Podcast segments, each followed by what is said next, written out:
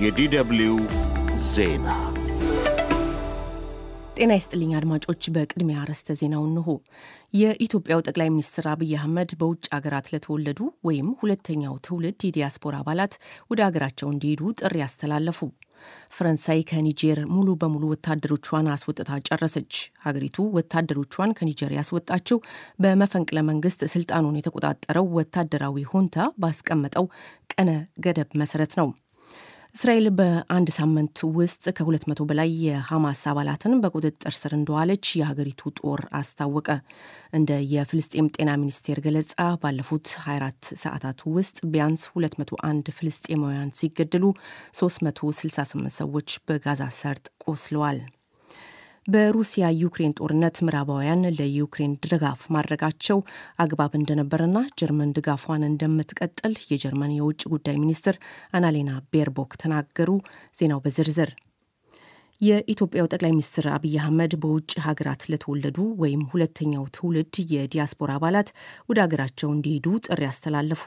አብይ ይህንን ጥሪ ያስተላለፉት ዛሬ በደቡብ ምዕራብ ኢትዮጵያ ክልል በጨበራ ጩሩ ጩራ መካነ አራዊት ውስጥ የተገነባውን የጎብኚዎች ማረፊያ መዝናኛን ወይም የጨበራ ዝሆን ዳና ሎጅን መርቀው በከፈቱበት ወቅት ነው። በዚህም ጥሪ መሰረት በውጭ ሀገራት የተወለዱ ሁለተኛው ትውልድ የዲያስፖራ አባላት በሶስት ዙር ወደ ሀገራቸው እንዲመጡ ጠይቀዋል። እነዚህም የዲያስፖራ አባላት ችግኝ መትከልን ጨምሮ በሌሎች ስራዎች እንደሚሳተፉ ተጠቁሟል። ጠቅላይ ሚኒስትሩ የገበታ ለሀገር ኮይሻ ፕሮጀክት አካል የሆነውን የጨበራ ዝሆን ዳና ሎጅን ዛሬ መርቀው ሲከፍቱም የጨበራ ዝሆን ዳና ሎጅ በውበቱ በሀገሪቱ የመጀመሪያው እንደሆነ ተናግረዋል። እስከ ዛሬ ድረስ ኢትዮጵያ ውስጥ በዚህ ደረጃ አምሮ የተሰራ አንድም ሪዞርት የለንም። ይህን የመሰለ ሪዞርት፣ ይህን የመሰለ ተፈጥሮ አንድ ቦታ ማቀናጀት እንድንችል የመጀመሪያ የሚያስፈልገን የማየት ብልጽግና ነው።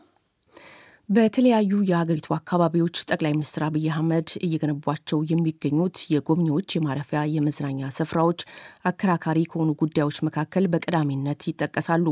አንዳንዶች ፕሮጀክቱ ለቱሪዝም ዘርፍ ያላቸውን ጠቀሜታ ሲጠቅሱ፣ ሌሎች ደግሞ በሀገሪቱ እንደ ሰላምና ድርቅ የመሳሰሉ ተግባራት ላይ ቅድሚያ ሊሰጥ እንደሚገባ መጠቁማቸውን የሐዋሳው ዘጋቢያችን ሸዋንግዛው ወጋየው የላክልን ዘገባ ይጠቁማል። ፈረንሳይ ከኒጀር ሙሉ በሙሉ ወታደሮቿን አስወጥታ ጨረሰች።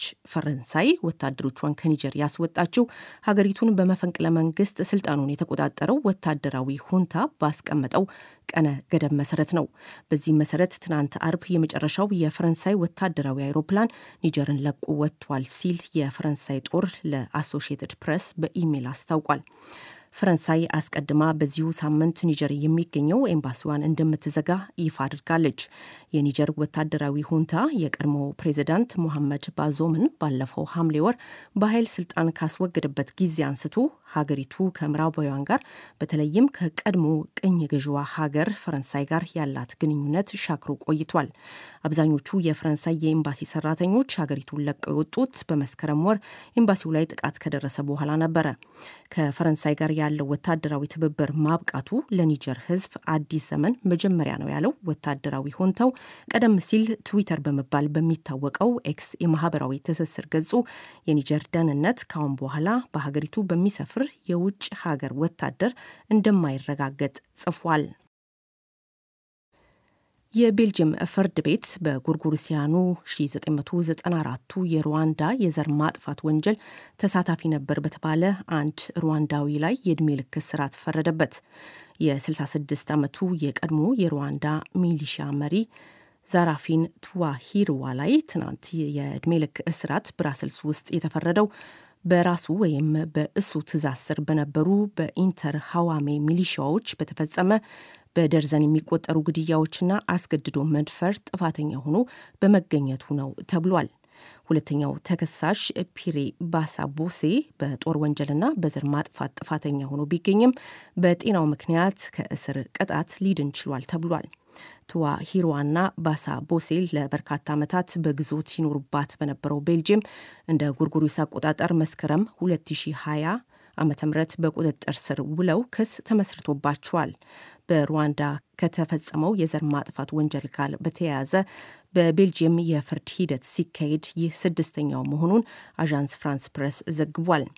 ከ30 ዓመታት በፊት ሩዋንዳ ውስጥ በተካሄደው የዘር ማጥፋት ዘመቻ በአራት ወራት ውስጥ ከ800 ሺህ በላይ ሰዎች በአሰቃቂ ሁኔታ መገደላቸው ይታወሳል። አድማጮች የምትከታተሉት ከዶቼ ቬለ የሚተላለፈውን የዓለም ዜና ነው። በሩሲያ ዩክሬን ጦርነት ምዕራባውያን ለዩክሬን ድጋፍ ማድረጋቸው አግባብ እንደነበር የጀርመን የውጭ ጉዳይ ሚኒስቴር አናሌና ቤርቦክ ዳግም አረጋገጡ። ሚኒስትሯ ዛሬ ለአንድ የጀርመን ጋዜጣ እንደተናገሩት የፑቲን የመጀመሪያ እቅድ ነበር ያሉት ኬቪን የመጠቅለልና ከ40 ሚሊዮን በላይ ሰዎችን የመግደል የማሳደድ ወይም በኃይል የመግዛት እቅድ አልተሳካም ሲሉ ፑቲንን ክፉኛ ወንጅለዋቸዋል።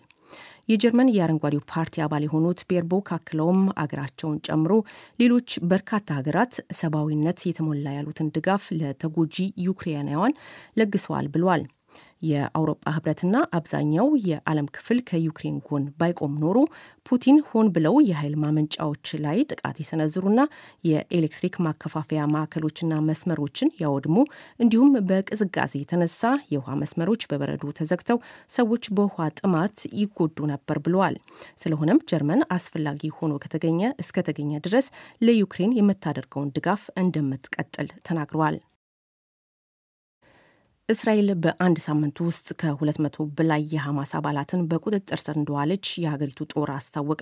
የእስራኤል ጦር ኃይል እንዳለው የሐማስና ሙስሊም ጂሃዲስቶች ያላቸውና ጋዛ ውስጥ በቁጥጥር ስር የዋሉት አባላት ቃላቸውን እንዲሰጡ ወደ እስራኤል ተወስደዋል።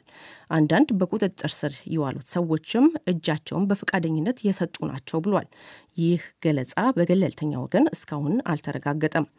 እንደ የእስራኤል ጦር ገለጻ ከሆነ ግን እስካሁን ከ700 በላይ የዩናይትድ ስቴትስ፣ የአውሮፓ ህብረት፣ ብሪታንያና ተባባሪዎቻቸው በአሸባሪነት የፈረጁት የሐማስ ቡድን አባላት በቁጥጥር ስር ውሏል። እነዚህ እስረኞች በውስጥ ሱሪያቸው ብቻ ሆነው የሚያሳይ ምስል ይፋ ከሆነ ጊዜ አንስቶም ከእስራኤል የእስረኞች አያያዝና ከመብት ጥሰት ጋር በተያያዘ ጥያቄ ተነስቷል። የእስራኤል ጦር በበኩሉ እስሩ የተፈጸመው የዓለም አቀፍ ሕግ እንደተጠበቀ ሆኖና እስረኞቹም ልብሳቸውን እንዲያወልቁ የተደረጉት ማንም ሰው የጦር መሳሪያዎችን ወይም ፈንጂዎችን አለመደበቃቸውን ለማረጋገጥ ነው ሲል ወቀሳውን ማጣጣሉን የጀርመን ዜና ምንጭ ዲፒ ዘግቧል። ይህ በእንዲህ እንዳለ እስራኤል በጋዛ ሰርጥ የምታካሄደውን ጥቃት ዛሬም ቀጥላለች።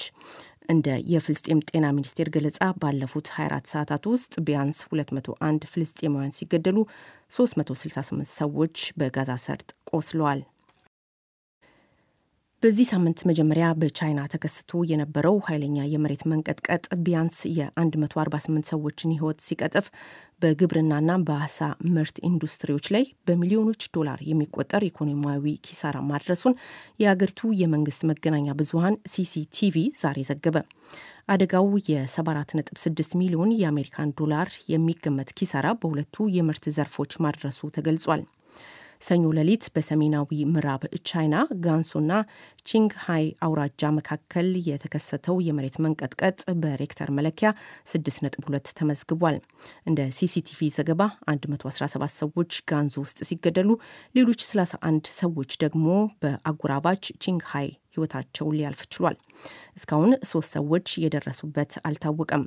በመሬት መንቀጥቀጡ አደጋ አንድ ሺህ የሚጠጉ ሰዎች ጉዳት ሲደርስባቸው 14 ሺህ የሚሆኑ ቤቶች መውደማቸው ተዘግቧል። ይህ ዶችቨለ ዲደብሊው ነው።